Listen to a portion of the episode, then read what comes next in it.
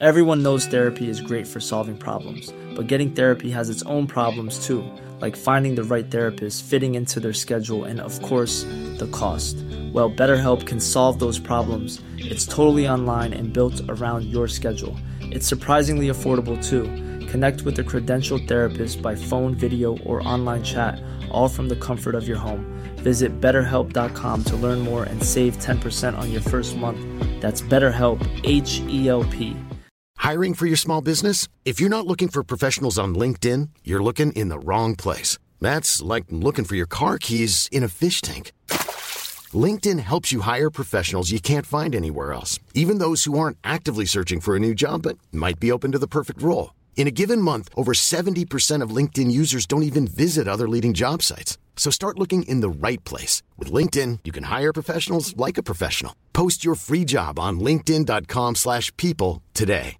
Mom deserves the best, and there's no better place to shop for Mother's Day than Whole Foods Market. They're your destination for unbeatable savings, from premium gifts to show-stopping flowers and irresistible desserts. Start by saving 33% with Prime on all body care and candles. Then get a 15-stem bunch of tulips for just $9.99 each with Prime. Round out Mom's menu with festive rosé, irresistible berry chantilly cake, and more special treats. Come celebrate Mother's Day at Whole Foods Market. 1901 avgörs för första gången en tävling i sporten hockey. Det sker på Nybrovikens is i Stockholm. Det handlar då om bandy som då kallas Hockey on the Ice. Eh, I maj införs den allmänna värnplikten som avlöser indelningsverket från 1682. Theodore Roosevelt tillträdde som USAs president. Han gav namn åt teddybjörnen efter att ha vägrat skjuta en infångad bunden björn vid en jakt. Han var dock inte så björnvänlig egentligen. Han lät bara en annan person skjuta björnen. Den 24 oktober blev Annie Taylor den första att överleva en färd nedför Niagarafallen i en tunna. Inte heller hon var någon exceptionell djurvän. Hon lät nämligen katten Iagara testa tunnan innan hon själv gjorde det. Det här året föds Clark Gable, Gary Cooper, Ivar Lo-Johansson, Walt Disney, Tage Erlander, Putte Kock, Marlene Dietrich och författarinnan Barbara Cartland. I Hammarby invigs föreningens allra första roddhus. Du är korkar som smäller under eldarnas sken. Du är laget som skräller mjölksyrade ben. En pulserande åder du är Götgatan i april Men i läget som råder Hej och välkommen till HIF Historia, podden som grottar ner sig i Hammarby IFs nu ungefär 125-åriga historia. Idag skulle vi egentligen ha en ny spännande gäst här uppe i Gula Villans styrelserum, men på grund av sjukdom får vi nöja oss med en annan spännande gäst, nämligen Magnus Hagström. Tjena Moss! Tjena, är jag gäst nu? Okej, okay, men alltså alla som sitter runt bordet är gäster, ja. kan man säga. Men du är ju en stadig, eh, vad heter det? Du är en... Jag är sidekick va? Ja. ja, vad säger man då? då? Bisittare, ja. jag vet inte. Bihang. Ja. Eh, Okej, okay. eh, jag, jag, måste fila på, på din titel helt enkelt. Får... Vi får ta det vid sidan. Vi tar det här utanför med uppkavlade armar. Eh, innan vi går in på Hammarbys 1901 så tänkte jag sammanfatta med, ja som man brukar göra, eh, det här välkommen till HIF-historia. Hittills har detta hänt. Den 10 april 1889 bildar Axel Robert Sköntal en förening i en sport som han intresserat sig för vid besök i England, förmodligen under studietiden. Det handlar om roddsporten och Hammarby roddförening blir namnet på den nya föreningen. Roddbåtar är och var då väldigt dyra, så de första medlemmarna var redan tidigare båtägare eller byggde själva sina båtar, mer eller mindre lämpliga för att tävla med. Redan första året hade man ett tiotal båtar till sitt förfogande och under de närmaste åren utvecklades den båttyp som vi har hört en del, hel del om, den så kallade Hammarbyjiggen. När bladen på almanackan hade nått fram till år 1895 höll Hammarby roddförening på att tyna bort. Många båtar hade sålts och flera medlemmar tyckte att de var för gamla för att fortsätta. Så det var med nöd och näppe som ett båtlag lyckades sno ihop en kapprodd på sommaren 1895. Året efter dök det upp ett nytt gäng med unga medlemmar. Det fanns då inte båtar så det räckte och en källa nämner att friidrotten kom igång för att hålla kvar de nya medlemmarna. Den vanligare förklaringen är att det nya gänget helt enkelt hade sysslat med friidrott borta vid Lerbacken på andra sidan Hammarby sjö. Breddningen, namnbytet och ja, föreningens makeover 1897 var troligen en förutsättning för att den skulle överleva. Och då är vi framme vid 1901. Vid den här tiden tränade Hammarby på en 10 gånger 45 meter stor sandplan på en av Katarinas högsta punkter. Den kallades Fagenslund och jag har försökt att ta reda på var den låg men har inte lyckats med det. Och återkommer om jag lyckas. Eller om någon lyssnare kanske vet. Den 15 september invigdes Hammarbys första båthus vid Bondegatans förlängning. Då låg den vid vattenbrynet till Hammarby sjö. Nu skulle den ha legat på gården till husen på Alsnögatan 18 och 20. 2600 kronor kostade den och pengarna kom in på olika sätt. Dels hade föreningen en slags medlemsskatt på 5 kronor som kallades Båthusfemman. Dels drog man in pengar via donationer och sponsorer. Svenska centralföreningen för idrottens främjande donerade pengar och Stockholms bomullsspinneri och väveri, alltså Sköntals Barnängen, sponsrade med 150 kronor. Det gjorde även grannen Liljeholmens stearinfabrik. Dessutom anordnade man, som, man tidigare, som vi tidigare nämnt, fester och dans vid Sickla park. Det hände mer under året. I april ryckte föreningens sekreterare ut för att rädda en Hammarby-medalj i silver som fanns på pantlånekontoret på Västerlånggatan 59. Två kronor kostade det att lösa ut dyrgripen. Kassören Fridolf Bodin var en energisk herre som gjorde mycket för klubben. Men den klubbafton han föreslog för styrelsen lyckades han inte få igenom. De övriga ledamöterna var skeptiska eftersom det på de tidigare klubbaftnarna infunnit sig en dålig publik, vilket skulle nedsätta föreningens anseende. Hammarbys huvudidrott var fortfarande rodden och man deltog i diverse kapproddar. Eh, distansen till Vaxholm vann Hammarbybåten fram på en timme och 14 minuter och 50,2 sekunder. Båten Spurt kom in 10 sekunder senare, men Spurts besättning protesterade och deras John Alderin hävdade att de själva hade tagit tid på loppet och i själva verket varit snabbare än den andra båten. Deras protest röstades ner med siffrorna 7-5. Fler sporter dök upp under året. I mars anordnades en tävling å skridskor samt skidor med värdeföremål som till pris. En B. Karlsson vann både 500 meter skridsko på 1 minut och 4,2 sekunder och 1500 meter på 3, 26 och 8. Och dessutom vann han 6 kilometer skidor som han stakade hem på 40 minuter och 23,2 sekunder. Och med B. Karlssons storslam lämnar vi 1901. Ja, och jag brukar ju komplettera lite med lite, någon liten internationell och nationell utblick. Och eh, jag har väl några saker som jag tycker är lite roligt att, att få in här då. Eh, du nämnde skridsko. Eh, det tycker jag är lite intressant för den har ju aldrig riktigt räknats som en av våra idrotter. Fast alltså, tittar man i de här gamla analerna och, och eh, den historik som HIF-historia byggt upp så ser man ju, det har varit en hel del skridskotävlande i Hammarbys namn. Mm. Eh, så jag är lite förundrad varför den aldrig riktigt har räknats som en egen sektion eller alltså lite, alltså radar man upp vilka idrotter Hammarby har haft så är sällan den nämns faktiskt. Nej, det är jättekonstigt för de höll på i över 20 år och hade tidvis ja, Sverige-elit kan man ju Ja. säga. Men nej, Och det här året då, 1901, så arrangerades det elfte världsmästerskapet i, i skridsko. Och det var i, på Djurgårdsbrunnsviken. Eh, 13 deltagare, fyra nationer. Eh, men jag har inte eh, fått uppfattningen att det var någon Hammarbyare tyvärr då.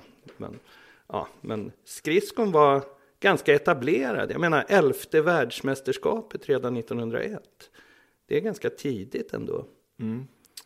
Eh, och på det nationella planet då så noterar jag även att eh, eh, AIK vann SM-guld i fotboll. Och det gjorde de via walkover mot Örgryte IS lag 2. Och det är alltså ett av de här många SM-gulden som AIK har vunnit i fotboll. Eh, är ett walkover-guld. Ja, vad jag vet om det walkover-guldet var att, att de spöade väl Örgrytes lag 1 i semin och då var det ju liksom ingen mening med att ställa upp. Men, men ja, den, Okej. lig- ja jag, jag vet inte om det var så. Ja, ja, men så kan det ha varit. Det är ju inte AIKs fel att de andra lägger sig. Nej, Men eh, om, nej, nej, så är det ju. Eh, den skulle dock spelas i Göteborg. Okej. Så, men att, så svårt hade det väl inte varit för Örgryte. Ja, men det, vi har inte den historiken. Men det, det är ändå en intressant, eh, liksom, man, man kan reflektera lite över svårigheten, skillnaden på svårigheten att få ett SM-guld. Alltså då var det en, en semifinal, okej de kanske måste vara duktiga för att få vara med i en semifinal, möjligtvis. Och sen walkover. Nu är det ändå 30 hårda matcher. Eh, Plus att man måste ta sig upp i pyramiden upp till allsvenskan och sen prestera. Det är en viss skillnad. Det är svårare att ta guld idag, ja. Ja, alltså, jo, inte bara det, men det blir liksom konstigt att då räkna in det som ett lika värdefullt guld. Ja, det är ett guld, ja, men hur värdefullt är det?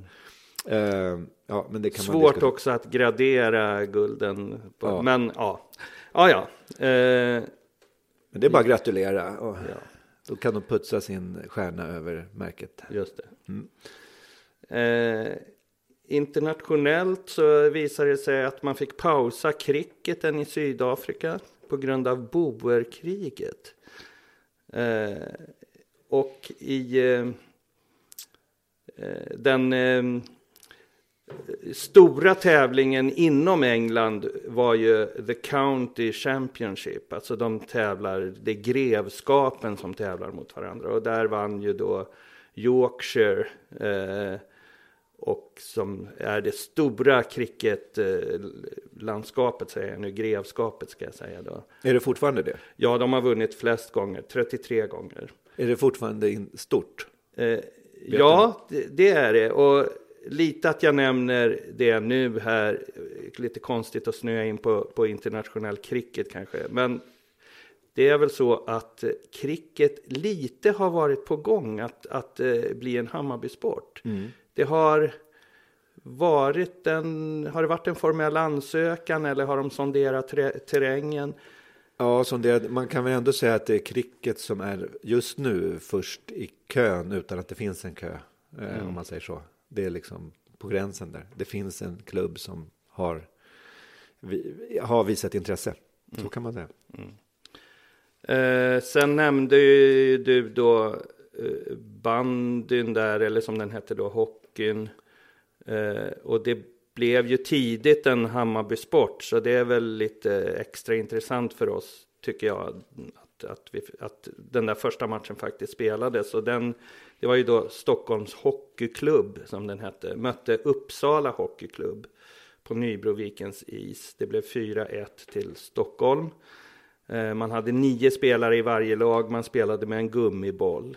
Så ja, det, det var det. Okej, eh, jag vill avsluta år 1901 med en liten ny grej. Eh, för, för runt 1900, alltså vid sekelskiftet där, så började man spela in musik.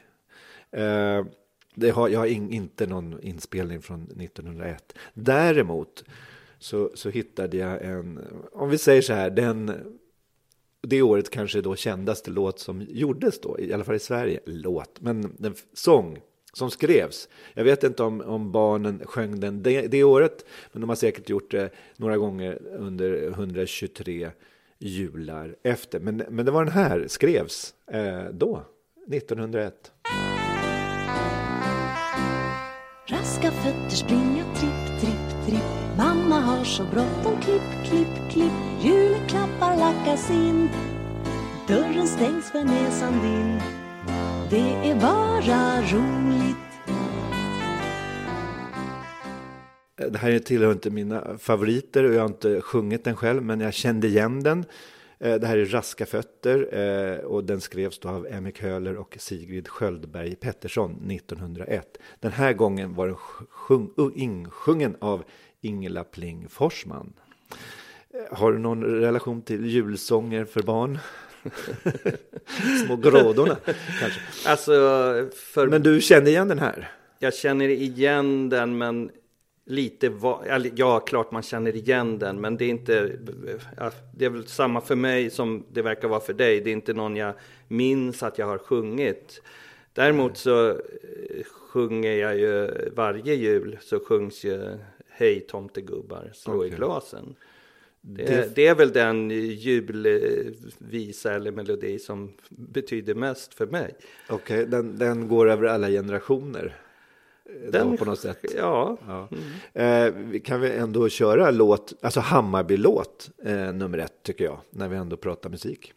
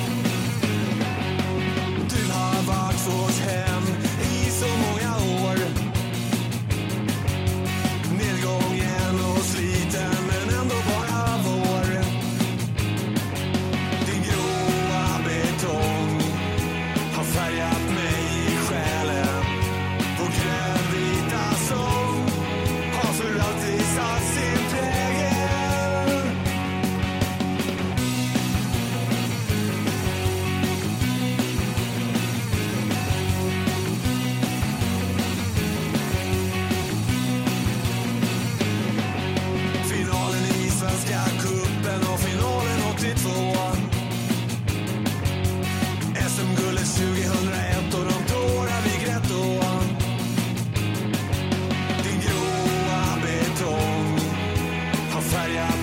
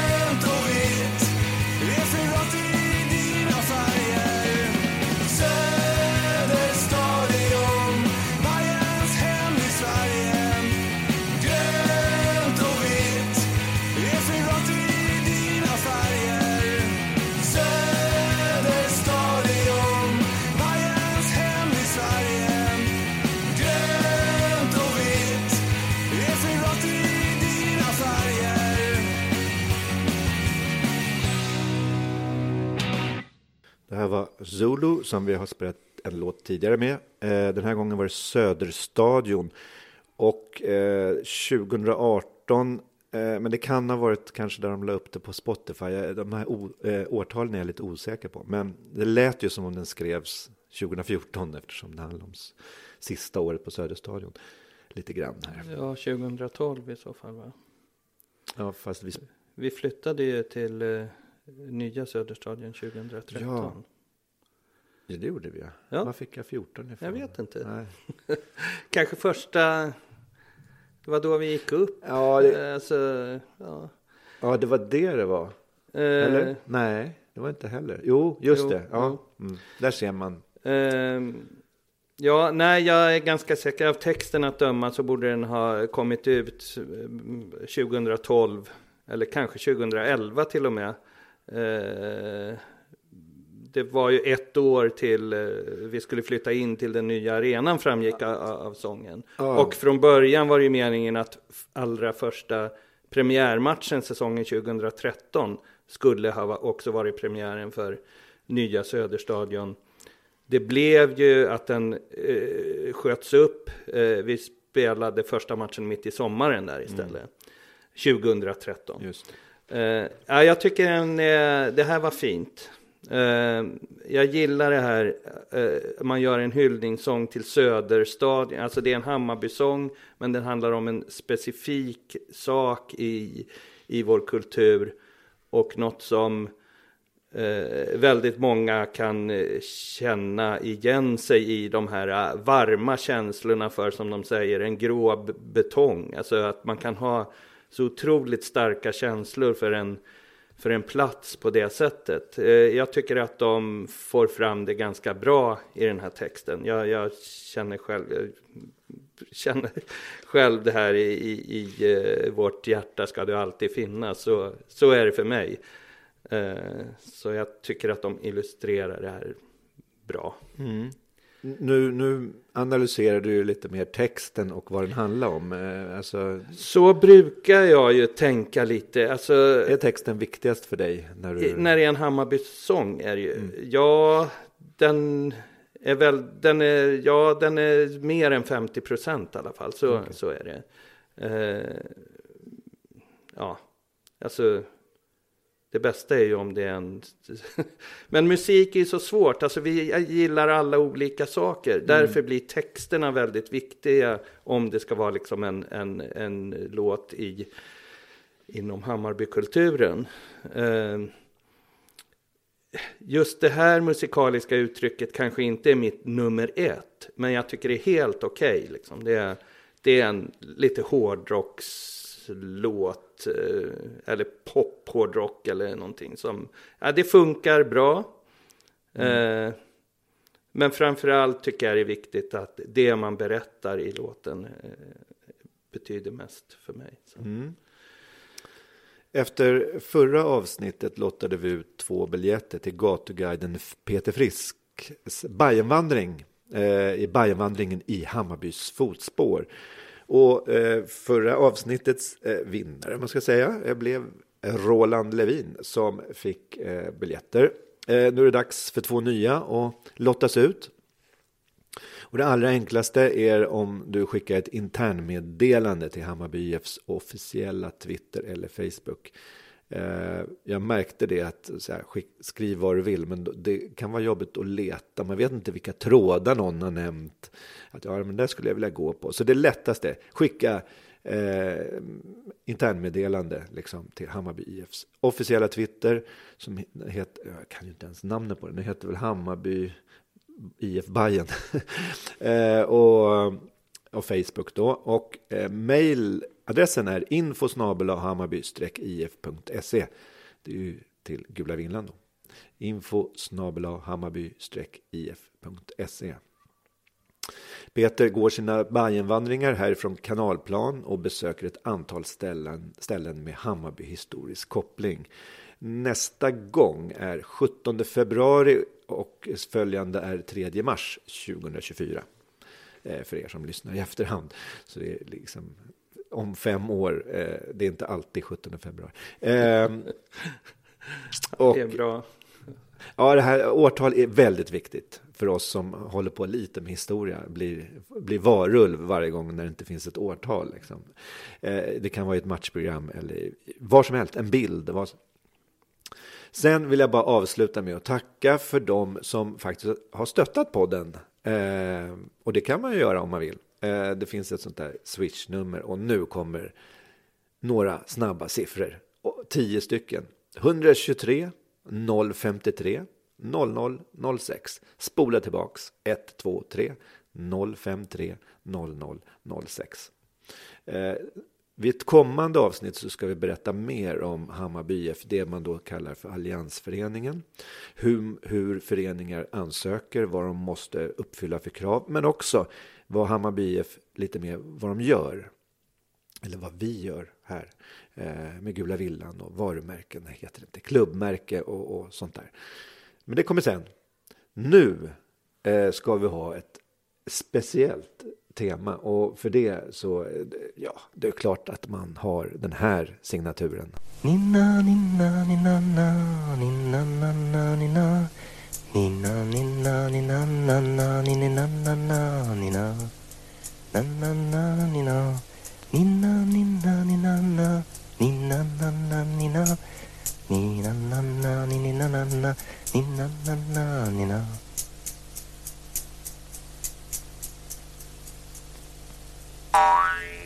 Dagens boktips. Eh, fick du nostalgisk tår i ögonvrån? Eh, Kom, du vet vad det är för Ja, ja. jo. Eh, det, ja, det var Bo- fint. Ja, boktipset som var på 70-talet i svensk television. Hammarby har exceptionellt mycket litteratur, alltså som det har stått, utgivet om Hammarby, om spelare, om platser, saker som kopplas till Hammarby eller handlar om Hammarby. Eh, det finns hur mycket som helst. Eh, Och jag har tittat hos våra kollegor eller antagonister och även AIK har en hel del böcker utgivna som handlar om AIK. Det är årsböcker och en del biografier. Djurgården ser ut, enligt min lilla koll, att va- ha varit ännu flitigare. Eh, det kan vara så att de har en målgrupp som speciellt gillar olika typer av minnesböcker. Det känns som det, för de har, de har också en stor utgivning. Men Hammarby är outstanding, så vitt jag vet. Eh, och delar du den känslan? Och kan du förklara varför i så fall? Eh, ja, alltså det kommer ju väldigt mycket eh, Hammarbyböcker hela tiden. Eh, och jag har också tittat lite på hur det ser ut runt om bland antagonister och, och, och i idrottssverige. Jag har en stark känsla av att, att det är exceptionellt mycket Hammarby, Hammarbyiana jämfört med Kalmariana eller Djurgårdsiana eller Det är ju inte jättekonstigt när det handlar om en jämförelse mellan oss och då Kalmar som du sa, eftersom Hammarby är så mycket större Mm. Ja, på alla sätt. såklart. Men Djurgården och AIK eh, är ju faktiskt eh, jämnstora och, och där är jämfören, jämförelsen mer, relevant. ja på något sätt. Ja. Och jag måste säga att det är lämpligt att det är just du som är här och pratar böcker. Eh, för, förutom musikorakel så är det ju faktiskt du som står för de flesta små recensionerna i HIF historia. Och jag vet att du är självklart intresserad av litteratur och Hammarbyana. Eh, ja men så är det ju. Jag, eh, kommer en Hammarbybok så brukar jag se till att införskaffa den och, och, och eh, även läsa den. Så jag har ganska bra koll. Jag är ju inte en som, nu sitter jag här och poddar, men jag lyssnar ju inte själv på poddar i någon stor utsträckning. Men litteratur om Hammarby, där eh, hänger jag med kan jag säga. Eh, så jag har väl eh, ganska bra koll helt enkelt på vad som har kommit.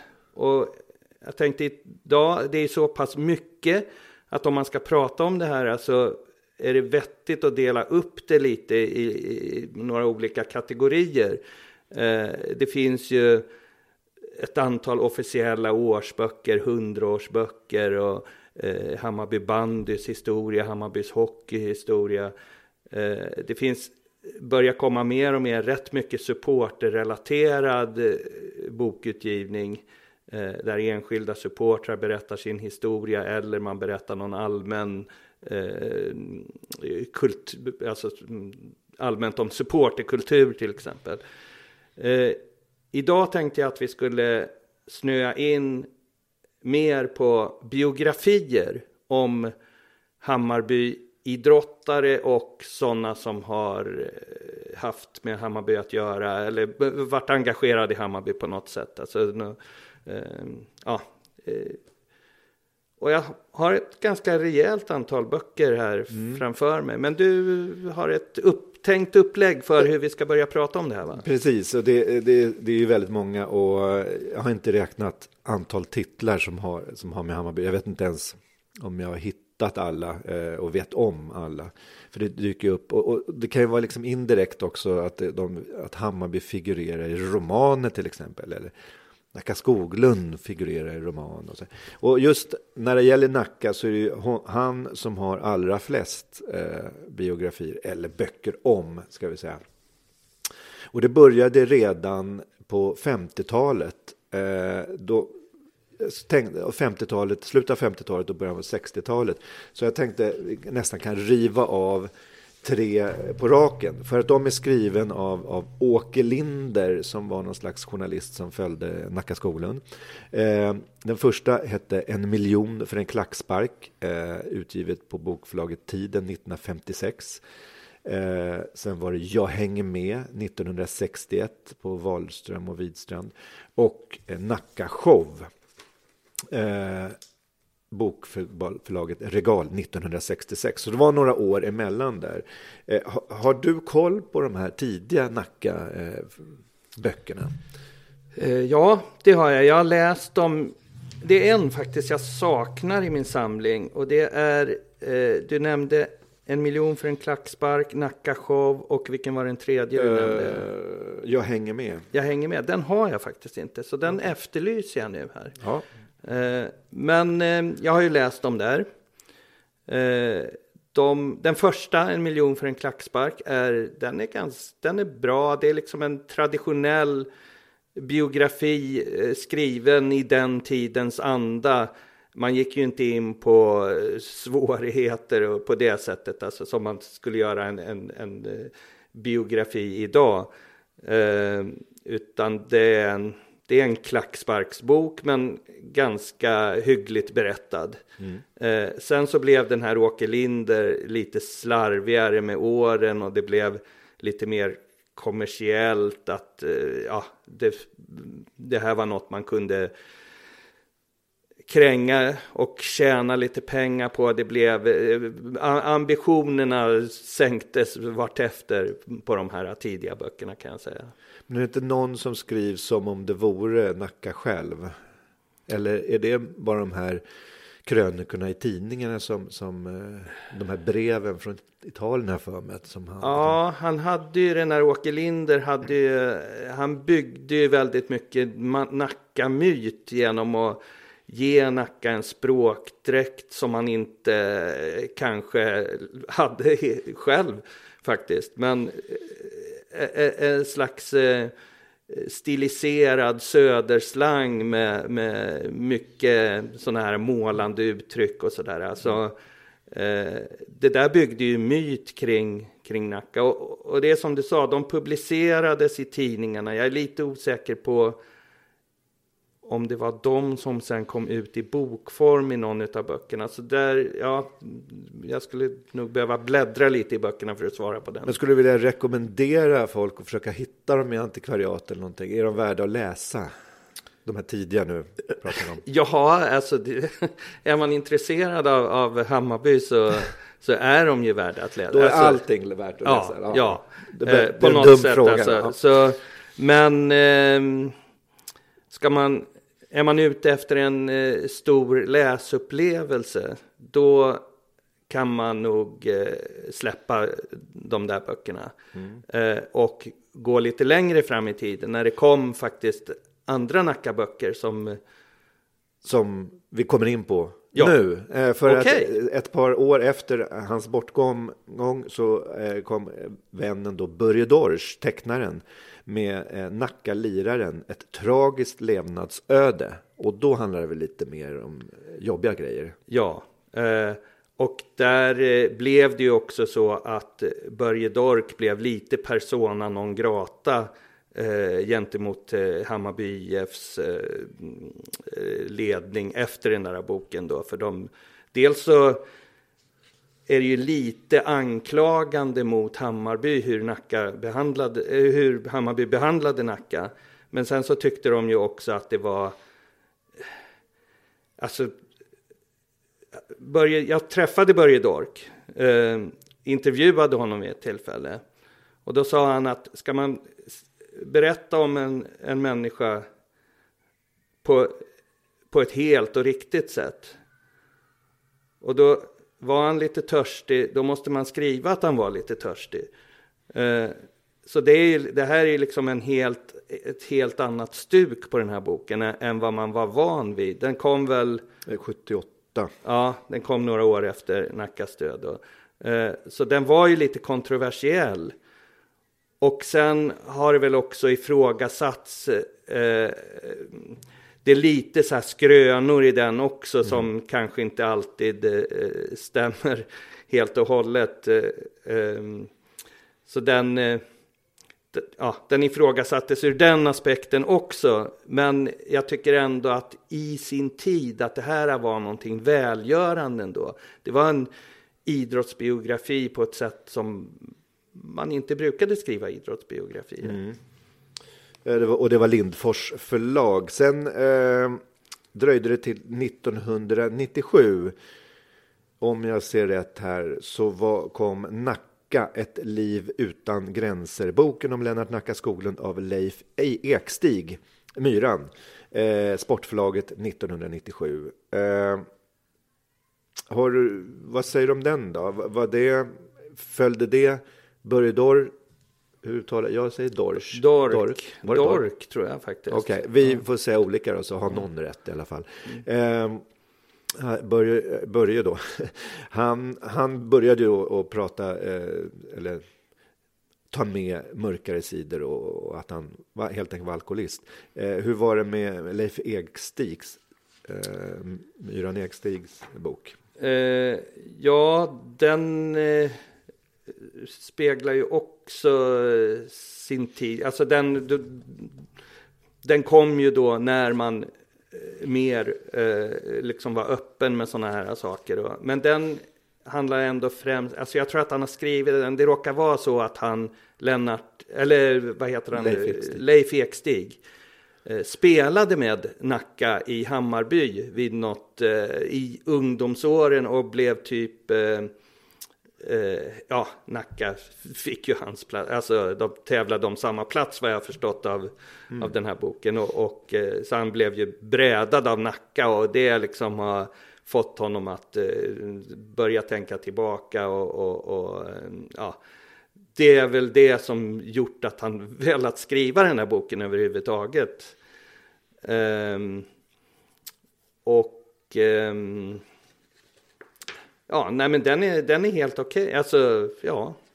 Eh, Eh, jag ska se vad, vad du skrev här i din minirecension. Eh, då, den i särklass bästa Nacka-biografin. Researchen är grundlig och författaren sätter dessutom in legendaren i ett sammanhang. Läsaren får ta, ta del av både miljö och tidsanda. Bilden av den store spelaren känns ganska komplett. Vi får både matchsekvenser och utförliga bilder av Lennart Skoglunds ofta trassliga liv utanför planen. Ärligt, respektfullt och aldrig underdånigt. Så då, det var ju en Men var positiv- det- det var du. ja, det var fint eh, beskrivet. Ja. Betydligt bättre än vad jag klarar av. Och, Förlåt, jag är... Du eh, pratar nu om Gunnar Perssons. Ja, som var nästa då. ja. Nacken och, Nacka och drömmen om det goda livet. Jag hoppar, för här har jag, ja, det är två olika utgivningar. Det är därför jag blandar ihop dem. Eh, De kom två gånger på olika förlag. Hur ska du nu reda ut det här inför Ja. radiolyssnarna? Vi, eh, Va, vad skrev jag om Leif Ekstigs bok? du skrev eh, Eh, då ska vi se. Du skrev ingenting. Nej, har inte recenserat. nej, nej. Men det andra var då nästa, Gunnar Perssons, eh, som du verkligen eh, hyllade då. Och den hette då Nacka och drömmen om, det goda livet som kom 2008. Eh, men också kom i nyutgåva eh, 2019 på Idrottsförlaget. Mm. Eh, ja, Gunnar Perssons är den du tycker är bäst då, gissar jag. Ja, alltså den är... Den, det som du läste upp, eh, alltså det sammanfattar ju väldigt bra tycker jag. Eh, det är kanske också den bästa Hammarby-biografiska bok som har kommit ut faktiskt. Ehm, den Ja, men den har ett, ett helt annat djup än, än eh, vad de flesta sådana här idrottsbiografiböcker eh, har. Och ehm, det är väl ehm, en sak som jag tycker att Gunnar Persson missade faktiskt. Eh, han hade ju möjlighet att tala med Nuccia, alltså Lennarts eh, fru från Italien som levde fortfarande när han skrev den här boken. Jag vet inte om hon lever fortfarande. Eh, men han berättar i boken att han stötte på henne i, i Milano. Men jag tänker att det borde ha varit en del av hans research, att verkligen söka upp henne och, och eh, eh, ha en regelrätt intervjusituation. Det det är den missen jag tycker att Gunnar Persson har gjort. Annars eh, så, det här är en jättebra bok. Den rekommenderar jag varmt. Och den kom då på Idrottsförlaget eh, ganska sent, så den kanske finns eh, 2019, och, så den kanske finns i vanliga bokhandeln. Alltså Den finns att få tag på. Bland annat vi eh, som eh, ger ut supportrarnas matchprogram har den. Jaha, i ni har den? I Ja. webbshoppen Ja, faktiskt. men då är det bara spring och köp. Eh, Går men- nog att köpa direkt av idrottsförlaget också. Ja. Eh, En fråga bara, hur i den boken är liksom förhållandet Hammarby-Nacka? Är det, är det Hammarbys fel alltihop där också? Nej, eh, verkligen inte. Alltså Gunnar är ju inte underdånig mot Nacka på något sätt. Och, och, och alltså han, det framgår ju ganska tydligt att Nacka kan ha varit en svår person emellanåt att, att eh, jobba med. Alltså han eh, fick hjälp att få jobb som han slarvar bort. Alltså det är inte, eh, alltså någonstans finns en gräns hur mycket man kan hjälpa en människa också. Eh, så han tar upp sådana aspekter.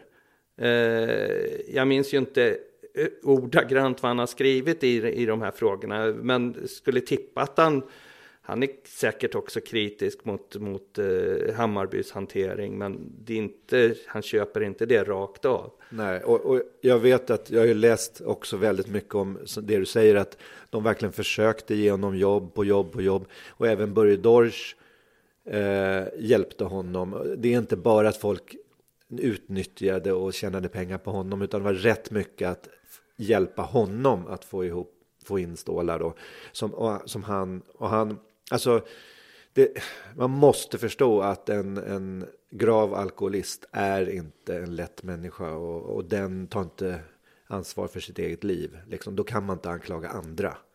För man har alltid ansvar för sitt eget liv själv.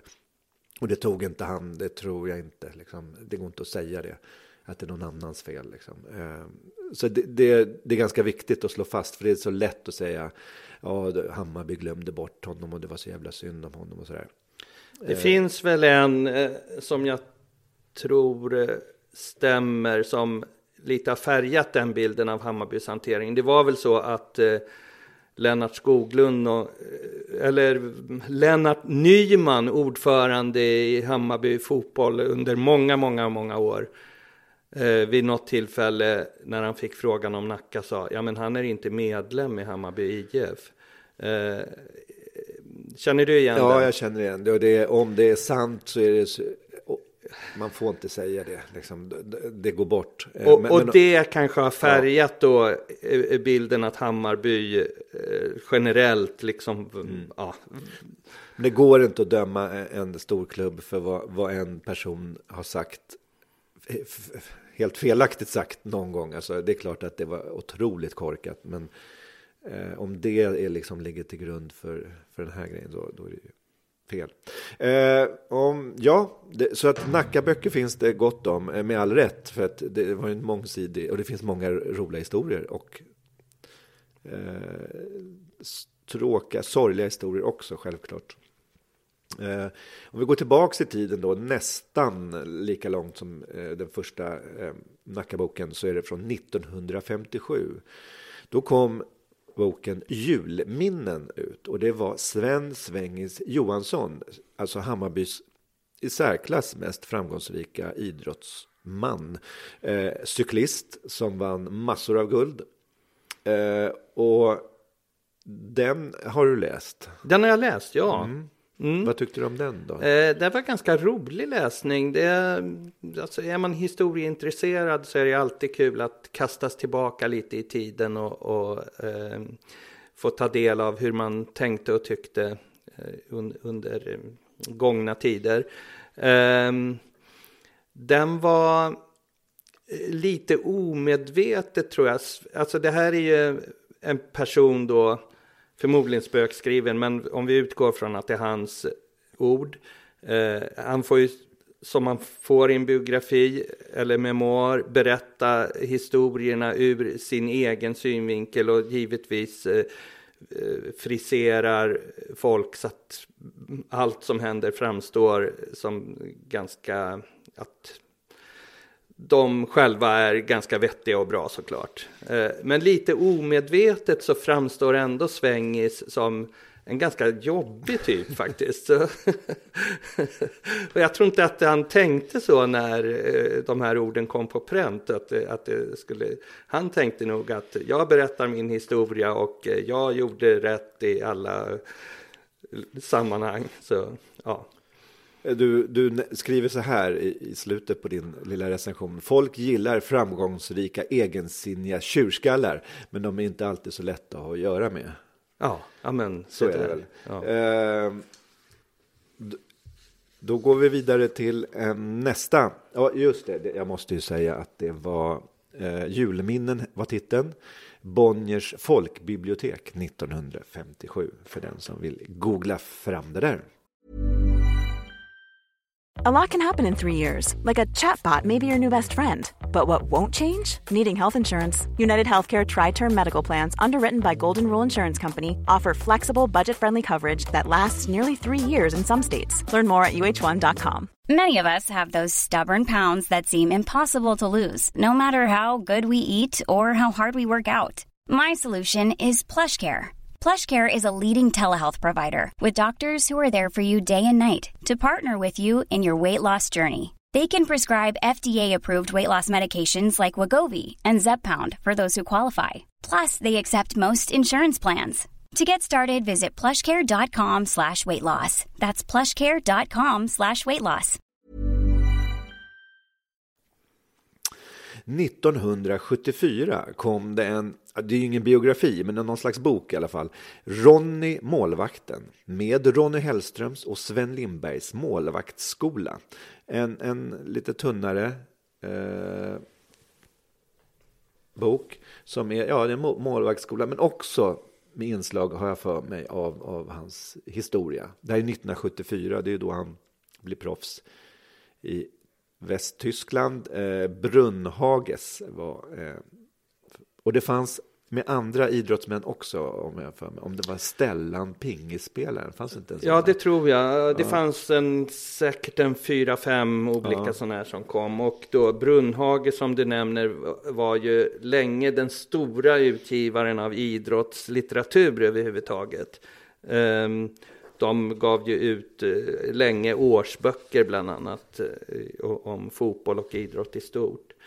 Eh, ja, men den här boken är den är ganska fin att ha. Den är lite som du säger, det är en målvaktsskola så det är lite så här grafik över målområden med pilar hit och dit och hur man ska stå och sådär. Och det kanske inte är högintressant att, att uh, läsa idag. Uh, om man inte är intresserad specifikt av historik kring hur taktik har utvecklat sig. Mm. Uh, men det är ganska mycket fina bilder. Alltså från, ja, man blir glad när man ser de här 70-talsbilderna.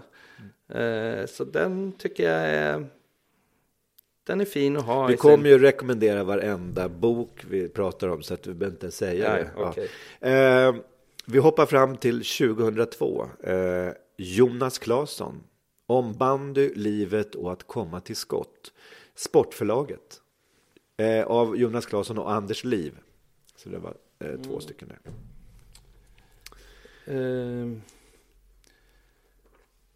Ja, alltså Jonas Claesson eh, liksom var ju en stor spelare långt innan han började i Hammarby. Han var ju extremt, det var väl ansågs väl vara typ världens bästa bandyspelare när han kom till Hammarby. Så det är såklart en hel del om honom innan Hammarbytiden. Men det är också en hel del eh, Hammarbyana i, i boken. Eh, ja, eh, vad ska jag säga? Den här Anders Liv som han har skrivit den tillsammans med. Han är ju lite, tror jag, en liten nestor inom eh, bandy eh, skrivarskrået. Eh, och det sportförlaget som har gett ut då, jag tycker ofta att sportförlaget är lite slarviga sådär. Men, nej, men nej, jag ska inte såga på det sättet heller.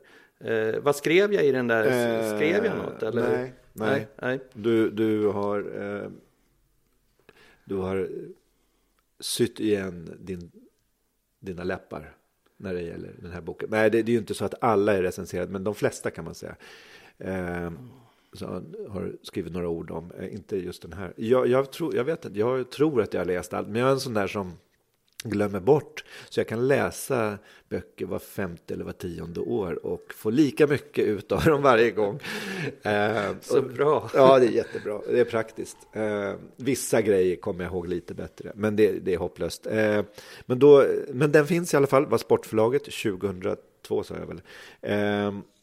Eh, nästa har kommit i några upplagor och ut, ut, det, utökade upplagor också. Men den första Pelle Lindberg bakom den vita masken av Thomas Thunander, Sportförlaget 2006. Första gången då. Eh, var, den, här, den är också väldigt väl eh, bemött liksom, av de som har läst. Mm. Eh, skriver du under på det? Ja, eh, det gör jag. Eh, jag. Den är ju extremt väl researchad.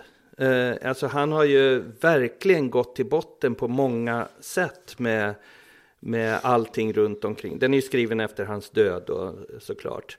Eh, och, och eh, alltså jag kan tänka mig att han har intervjuat eh, 70-80 personer för att eh, få helhetsbilden av Pelle.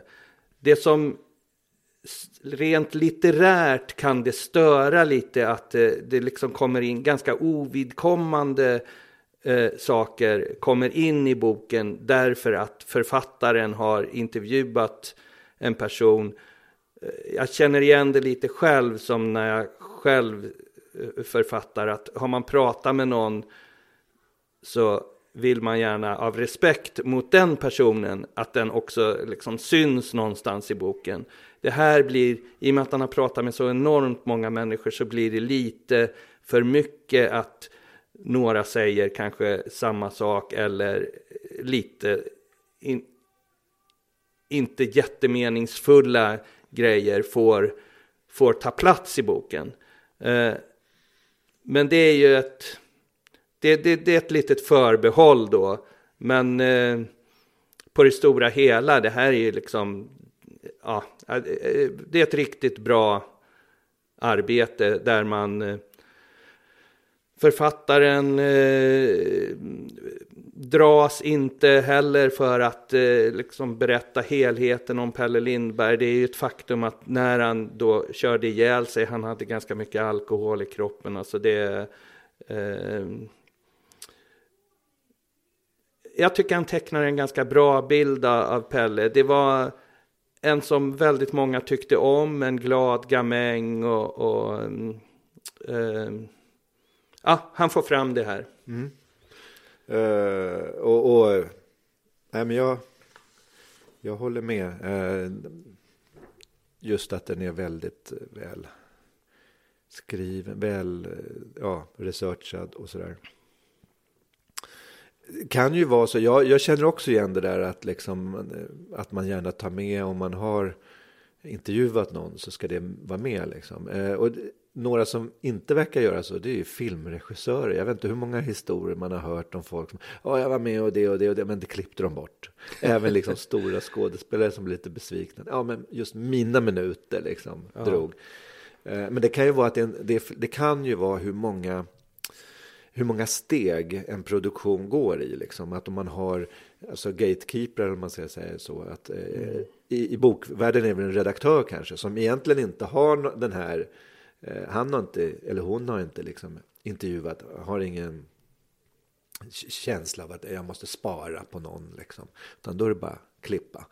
För att göra berättelsen bättre då kanske. Så är det ju. Och, och den där jämförelsen du gör med film. Det är väl många filmer, dokumentärfilmer på en timme så har de väl 50 timmar film. Liksom, mm. för, mm. Ja, eh, det blir helt enkelt bättre. Och, och det är ju också så att eh, de här man har intervjuat som sen inte syns, man har ju ofta nytta av de intervjuerna ändå. Alltså det, det är ju väldigt, eh, det är ju en del av researchen helt enkelt. Så, så om det händer att uh, uh, någon känner sig bortkollrad eh, som jag har pratat med inför någon bok så behöver ni inte känna så. Jag, det har gett mig mycket ändå. En avbön här alltså. Mm. Men det, eh, det, är ju så, nu kan vi göra lite reklam för den här kommande boken om, om hockeybamsingarna. Där Pelle Lindberg är med och där inte någon av du och jag har skrivit så vi kan inte klia oss själva på ryggen och klappa oss. Utan det är Jonas Cederqvist. Hur, hur ser du att han har gjort för att liksom gå, så att inte skriva samma sak? Mm. Eh, han har ju läst eh, Thomas Tynanders bok noga och eh, bestämde sig väl att han skulle försöka ha lite andra aspekter. Eh, jag kan inte faktiskt redovisa direkt eh, liksom vilka andra grejer han tar upp. Men jag vet att han han, han, har pratat en hel del med, med Pelles familj och, och ja. Så även om man har läst Pelle-boken så får man nya? Det här, ja absolut. Mm. Och det är bra att man kan tillföra något, eh, även om det finns ett, en jättebra bok tidigare, en jätte eh, standardverk nästan, eh, om en person. 2012 eh, kom boken Mitt guld ut. Det är Göran Paulsson som tillsammans med Peter Flodin skrev den. Eh, Publicet 2012, eh, det är alltså Ja, vad hette han? Klubbdirektör, vad var han? Eh, eh Nej, ordförande, han var ju ordförande för, eh, för ja, till eh, 2001 så mm blev han ju bortröstad får man, får man ju säga då. Han ställde ju upp för omval men valberedningen hade ett annat förslag och det andra förslaget vann en, eh, väldigt väl, ett väldigt välbesökt årsmöte. Eh, ja, alltså den här, jag har väl varit lite kritisk mot den här boken då. Jag tycker att eh, ja, Alltså var och en måste få berätta sin historia. Ja, eh. Det är en partsinlaga. Ja, det är ju det. Det är ju helt uppenbart att, att det är det. Men är det en partsinlaga som du inte tror, alltså som du inte ställer upp på, eller som du tror att här finns det många andra aspekter på det som, alltså är det det du reagerar på? Att, att det... Jag tycker väl, vilket gäller väldigt många biografier, den är ju lite självgod. Jag kan nöja mig med att säga så. Mm. Men det, det måste ändå ge någon bild av hur det var ja, på den tiden. Ja, absolut. Alltså, det, verkligen. Alltså, det är en intressant tid i Hammarbys historia när det händer mycket. Det är lite rörigt. Det är den tiden när vi eh, blir eh, uppköpta eller sålda till AEG. Alltså, det finns ju mycket trådar i det här som Eh, det här är en av huvudpersonerna. Så det är självklart att det är intressant att, att ta del av det där skedet och, och spelet. Så, mm. eh, ja.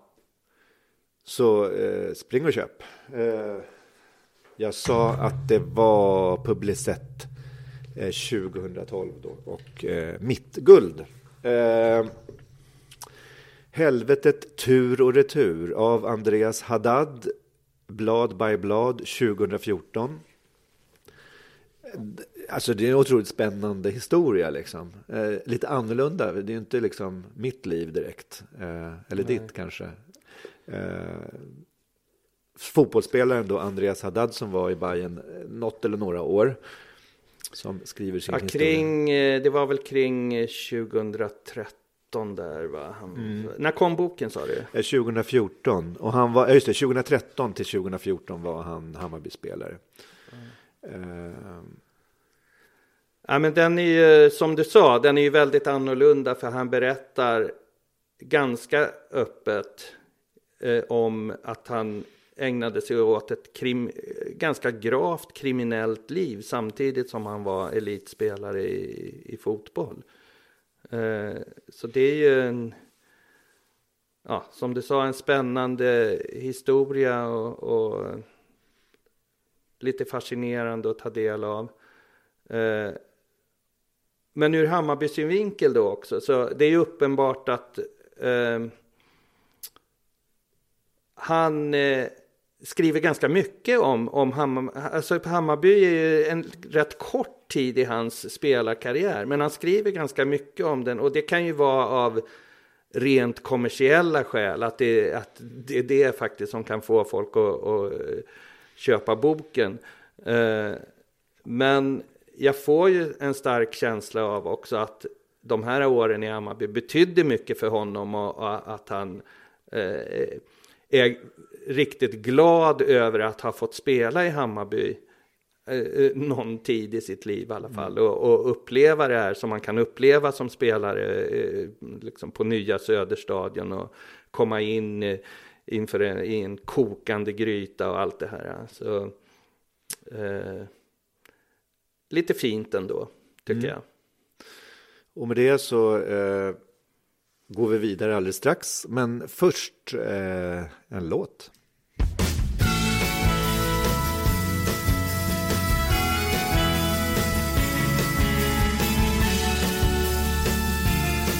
Min syrra sa att de var jättebra, fick hänga på.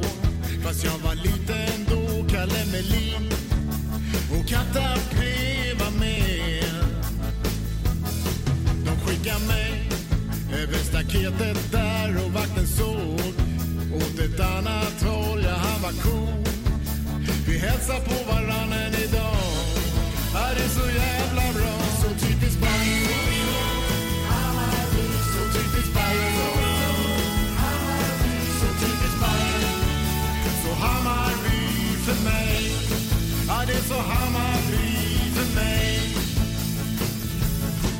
Klubben blev som en family jag växte upp på bröd och ironi, inte så stiff som de på andra sidan stan.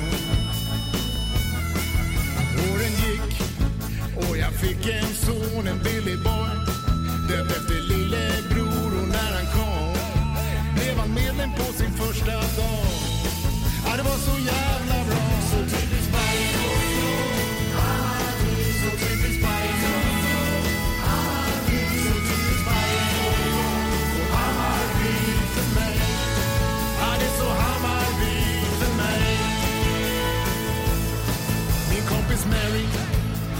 jättekär, han var så fin Men inte riktigt där när det var dags.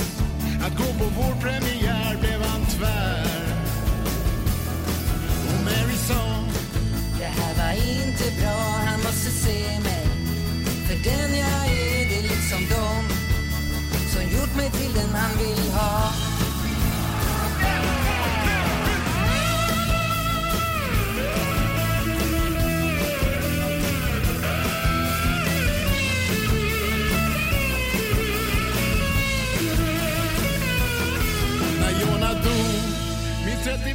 Bast förungad kista stod med flagga runt, gul, grön och vit och kanton lira Gustafsson. Sen gick vi ut och drack öl såklart på Jonas hak. Hans favoritlokal, en massa surr och stora minnen från hans liv. Han blev så jävla fin, så typiskt Bajen.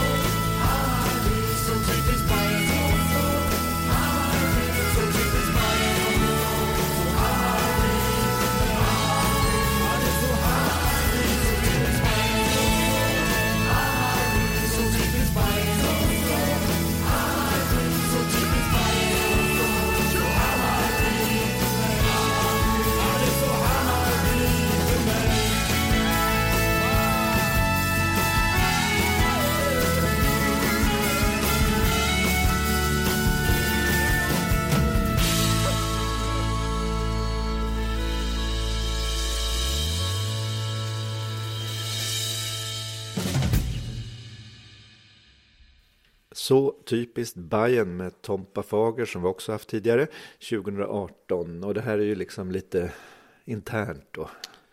Ja, det blir ju det. Alltså Tompa är ju en eh, god vän till mig kan man säga och som eh, är en eh, högt uppskattad medarbetare i, i eh, supportrarnas matchprogram också.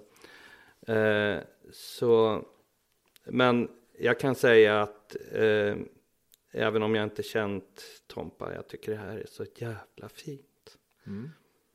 Eh, Alltså det är ett koncentrat av eh, liksom en, han lyckas få in i sin berättelse eh, liksom en, ett, ett helt Hammarbyliv på något sätt. Från den där dagen han blev lyft över staketet av någon vakt till det man kan få vara med om i ett liv. En nära vän går bort, han får in det, han liksom, ja, ja jag, jag tycker det här är jättebra faktiskt. Och jag gillar folkrocken också faktiskt. Så Mm. Jag brukar ibland vara lite kritisk mot själva musiken i, i, i Hammarby-musiken. Ja. eh, vad säger du själv? Ja, alltså jag känner ju inte honom lika eh, väl som du, eh, även om det är klart, vi känner ju varandra. Eh, men det har blivit lite sådär, eh, musik är så mycket, det är det är en känslo, ett känslomedium på något sätt, precis som radio och tv. Alltså det, det är ljud som går rakt in liksom i, i själen på något sätt. Och, och det skapas minnen och, och ja, det är lätt kopplad till musik. Och han och hans gäng har ju spelat, jag, jag vet inte, tio gånger, har jag säkert, du har säkert hört om ännu fler gånger, men det har ju blivit liksom som vid trevliga tillställningar så kör de de här låtarna. och då blir det en helt annan, det går liksom inte att jämföra med bara en låt som man hör några gånger och ska sätta betyg på. Det, det, det finns, det är en helt annan dimension. Men jag, jag, jag tycker det, jag håller med om att han är bra på att sammanfatta, det, det är ju små historier och, och, man känner att det här har han tagit, det är inte påhittat utan liksom det här är små eh, historier om hans eget liv. Jag tycker han får fram också det här att, eh, alltså i många av de här låtarna som handlar om Hammarby, handlar om just Hammarby, om hur mycket det betyder med liksom sjunga och läktargemenskapen och sådär. Här är det, det är liksom en lite annan aspekt, alltså Hammarby är så uppenbart en otroligt stor del av berättarjagets liv.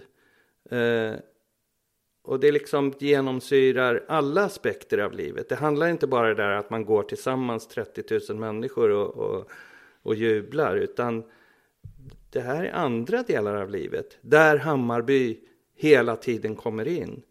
Ja, jag tycker det är, ja, jag är ganska tagen faktiskt. Okay. Då fortsätter vi med den här bokgenomgången. Den här gången är vi på 2015 eh, då Benny Haag och eh, en viss Kennedy Bakircioglu, om jag nu uttalar det rätt, Säg O.A. Kennedy, Kalla kulors förlag, eh, är ju en i den här raden av ganska nyliga utkomna böcker om en av de absolut största Hammarby-ikonerna Eh, och Benny Haag eh, har jag läst andra böcker som han själv har skrivit om sig själv och som bra, alltså som väldigt liksom som, som har satt sig liksom. Eh, mm. Jag kommer inte ihåg som jag säger, jag glömmer alltid bort. Men du har kanske färskare minnen om det här?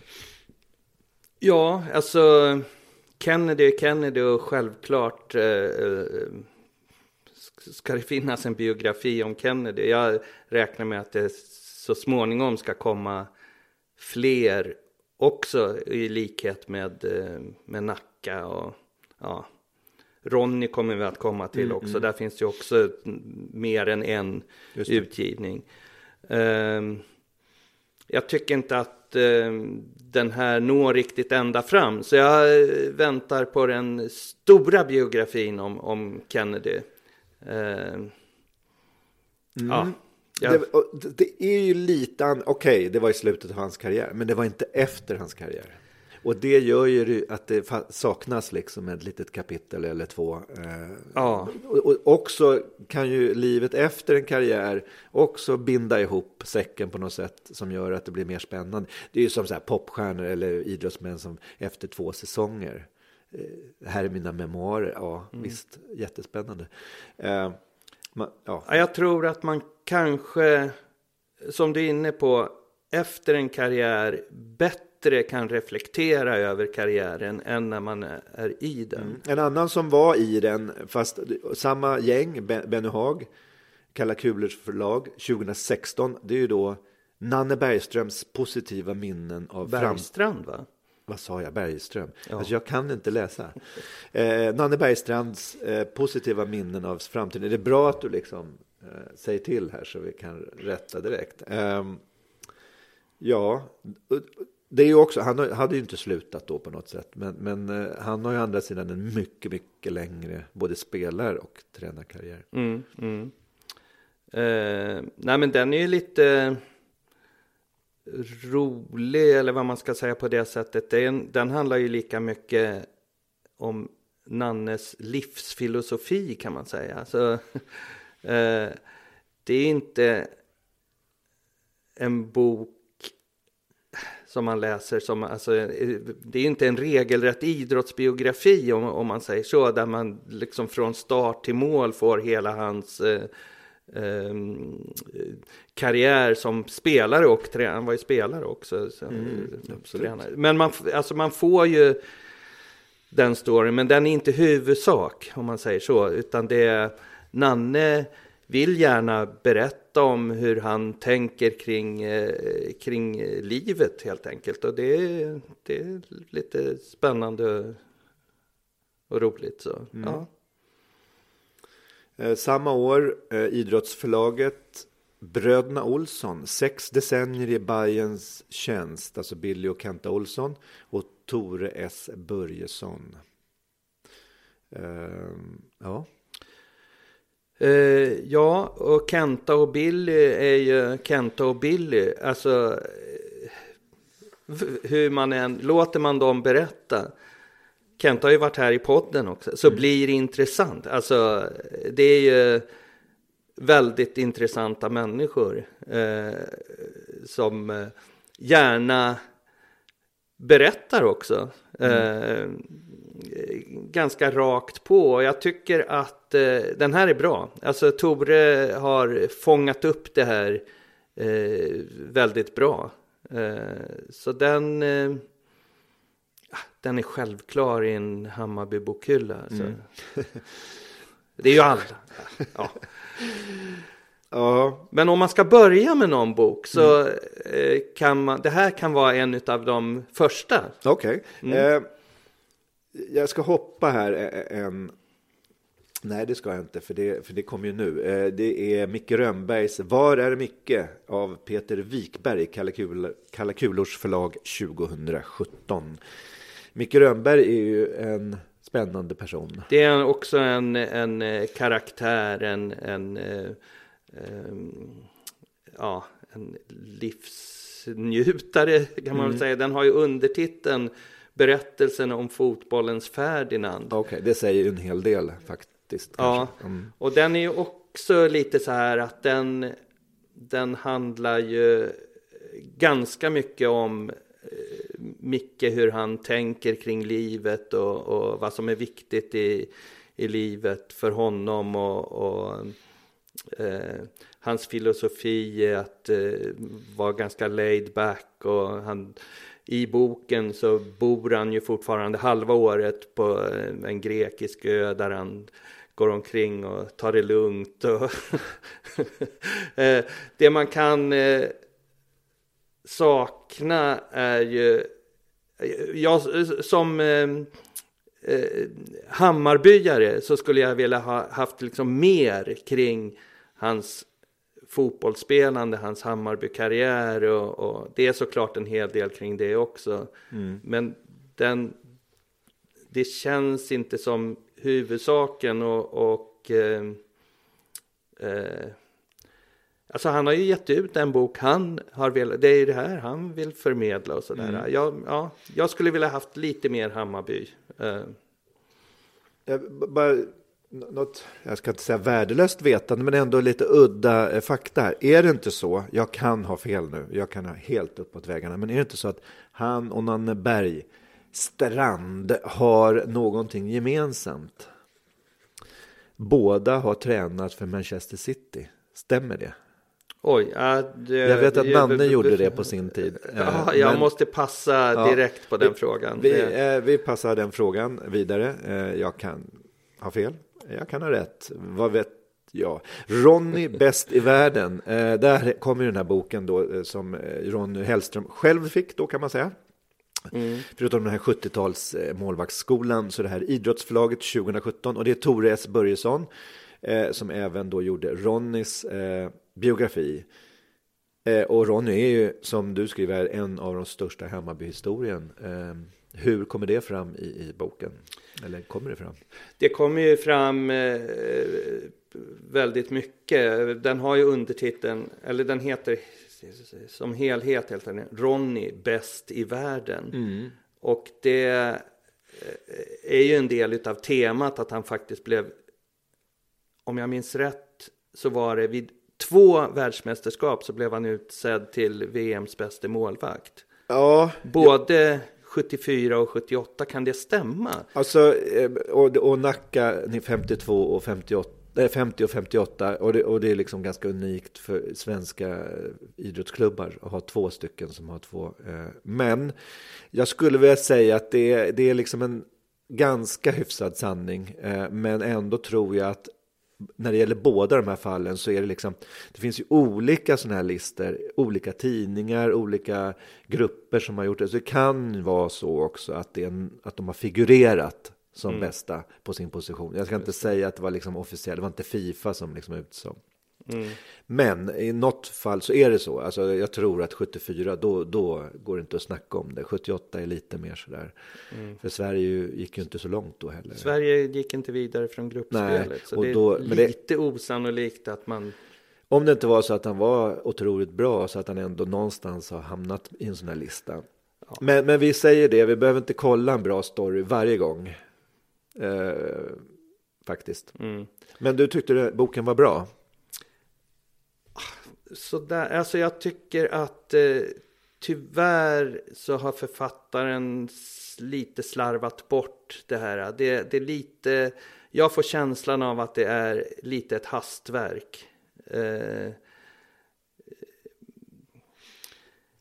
ja, Då, då skrev du så här. Eh, gediget berättat och researchat i vissa delar. Slarvigt och med allt för många sidospår i andra delar. Så det var väl både och där känns det som. Mm, att det, ja.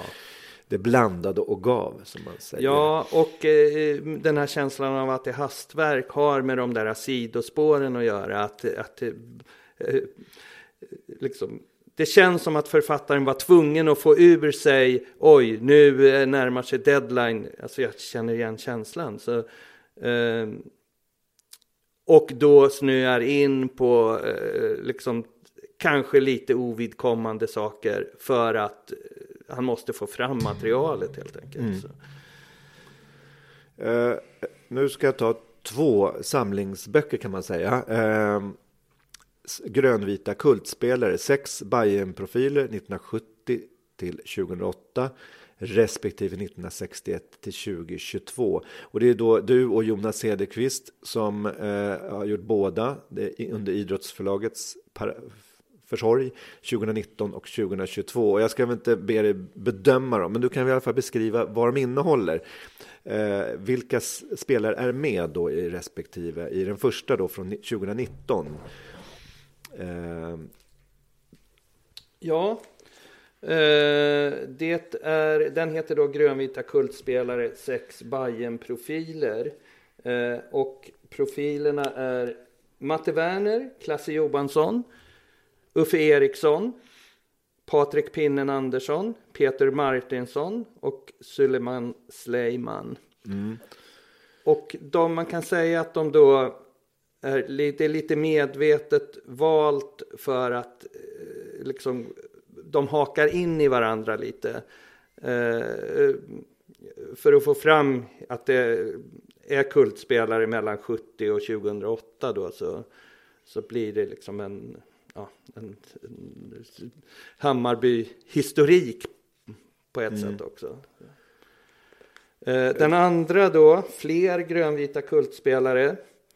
Eh, Bayern-profiler 1961 till 2015. Och, Nej, 22 till och med. Står det här. Men jag kanske har fel.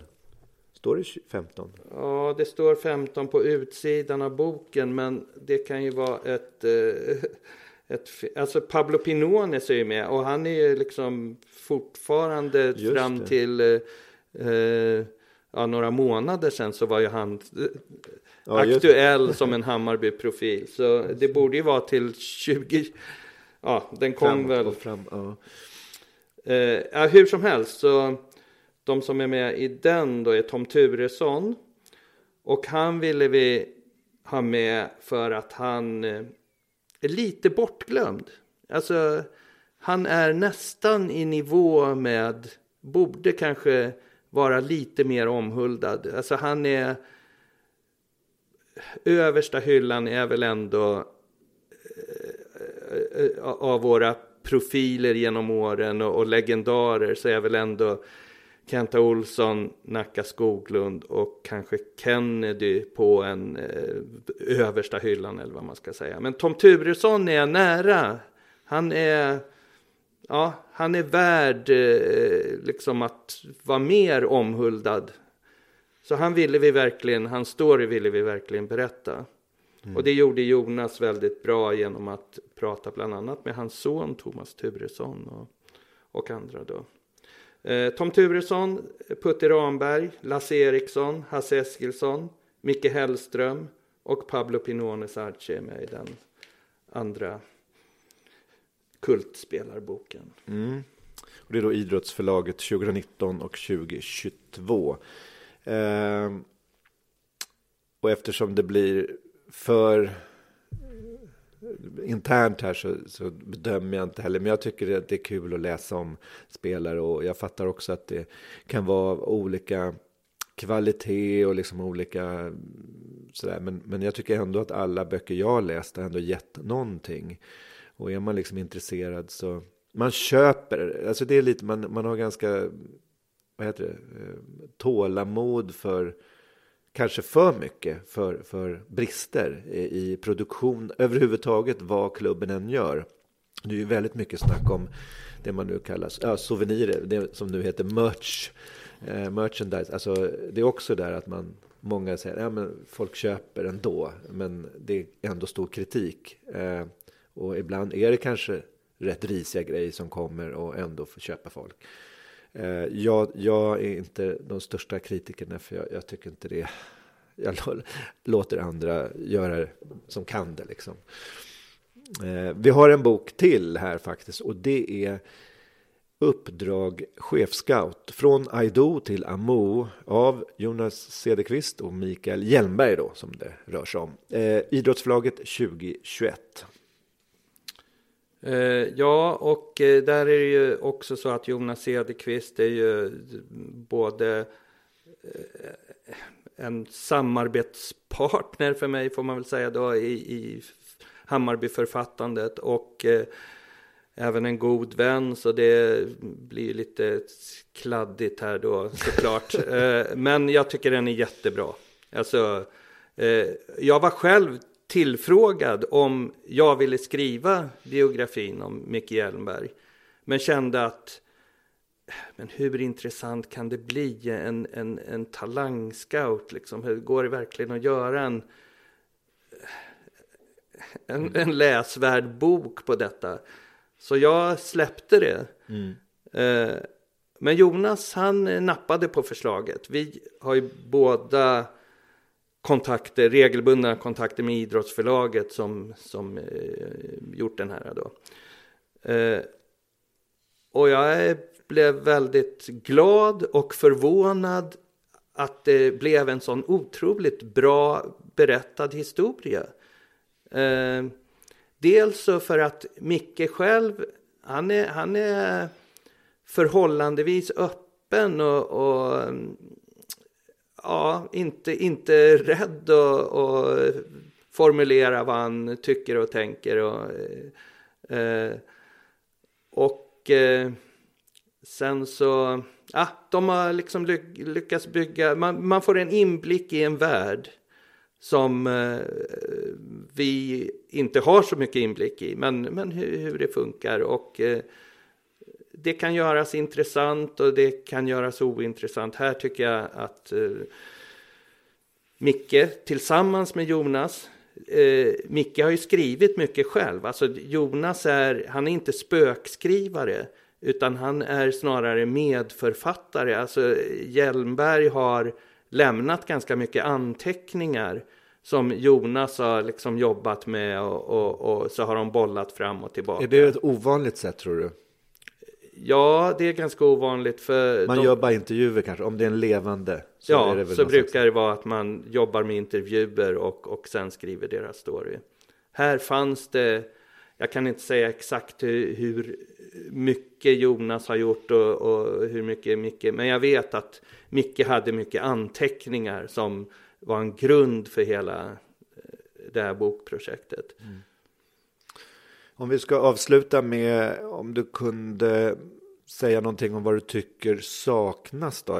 Det är ju en bred flora av böcker. Bara det här, vi har ju inte, vi har bara gått igenom en liten del. Det här var ju då som sagt bara biografier och liknande. Men vad, vad, vilka biografier tycker du borde vara självklara i Hammarbyvärlden? Eh, är det någon du har saknat? Men varför finns det inte om den här personen? Mm. Eh, Uh, ja, nej, ja.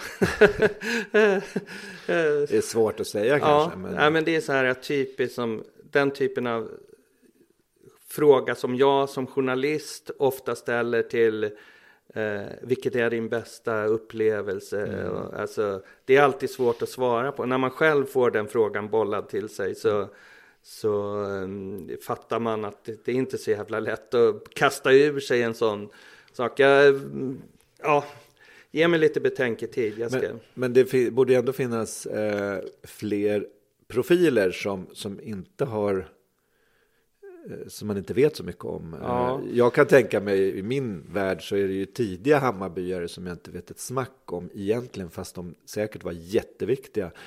Eh, som kanske finns böcker, jag vet inte, Svenne Berka kanske? Ja, Svenne Berka, jättebra exempel. Det vore ju faktiskt jättefint att få en sån, sån eh, story. Mm. Eh, och eh, ja, men den, sen även damidrottare. Eh, alltså nu kanske Ja, Ann Jansson kanske. Ja. kanske. Eh, Sen, ja, jag bara väntar med att se nästa jul, julklapps... Eh, alltså nästa gång jag är inne i bokhandeln och ska köpa julklappar och se typ Madeleine Janogy kan jag se framför mig. För det är en sån där som är väldigt duktig, framgångsrik och som är intressant liksom nog att, eh, att någon skriver något. Liksom. Det är något bokförlag som vill... Det är väl den som jag kan på rak arm säga. Som har varit liksom i all, hela spannet och har också en historia. Liksom. mm. Eh, nej, men det finns nog många fler. Eh, Ellen Gibson skulle jag ja, vilja. då är det ju liksom det här eh, en profil verkligen. Ja. Och motsvarande de här killspelarna, absolut. Mm. Har du något mer att tillägga i, inom Hammarby? Hammarbyanan, när vi säger hej då. Eh, ja, eh, det har jag. Eh, vi pratade i början av programmet så pratade vi om att det kommer oproportionerligt mycket om Hammarby jämfört med eh, klubbar av motsvarande storlek. Eh, och det där är ju väldigt intressant. Vad, vad beror det på? Eh, jag tror att det, alltså på något sätt så skapas det ett engagemang kring Hammarby som yttrar sig på så många sätt. Jag tänker på helt nyligen då var jag på medlemsmöte en eh, onsdag kväll i februari här då. Eh, där fick man anmäla sig i förväg. Lokalen rymde 400 personer. Det blev fullt. Alltså folk är så intresserade av Hammarby att de liksom går på ett, ett möte. Det är inte en idrottsupplevelse. Det är bara en chans att få möta de här som ger oss idrottsupplevelserna. Eh, och jag tror att den här bokutgivningen har en lite med att göra. Det är väldigt många människor som är engagerade i Hammarby på ett eller annat sätt och vill göra någonting med Hammarby. Du räknade lite upp, du har nämnt några olika förlag. Det kommer på olika förlag utgivningar. Eh, och jag tror att eh, det kan vara så att vi Hammarbyare är lite väl intresserade av oss själva. alltså vi, vi, vi tycker själva att Hammarby är den intressantaste klubben, vilket är naturligt att vi tycker. Men också att alla i omvärlden borde inse att eh, det här eh, det intressanta finns. Eh. Och det kanske är så man kan sammanfatta eh, egentligen allt som har med Hammarby att göra. Och allt som har med den här Hammarbypodden HIF-historia att göra. Att vi alltid i slutänden kommer fram till att ja, Hammarby är ändå bäst. bäst. Eh, tack Magnus Hagström. Tack för idag.